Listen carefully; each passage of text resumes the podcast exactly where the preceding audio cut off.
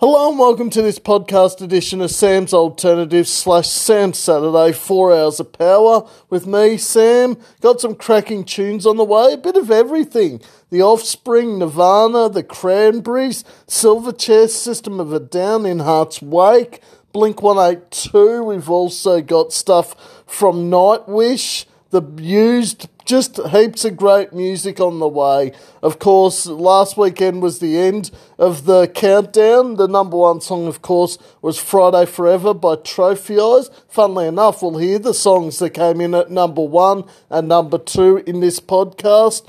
Also, some requests sent through for this podcast and also tomorrow's podcast by Scott Mason and Terry as well. We're going to talk a bit about um, three B R F M and it being still running, even though we're in stage three and stage four restrictions. I'll still be doing my Wednesday shows, six to eight p.m. weekly, but my Saturday show is taking a bit more of a hiatus, so probably November I'll be back on the airwaves four to eight on Saturdays.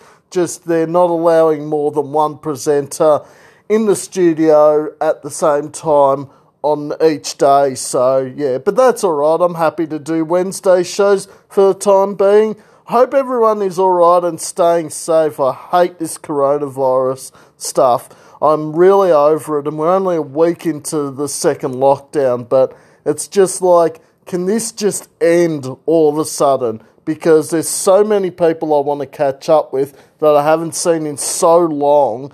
And also, I just want to go back to travelling to Melbourne or travelling to see friends and relatives and family, because I'm sort of getting sick of this. And, you know, it's good to chat to people on the phone and on Facebook, Zoom, whatever it may be, but it's still not the same as seeing a person in the re- flesh sort of thing. So let's get into this podcast. Hope you enjoy it and please stay safe.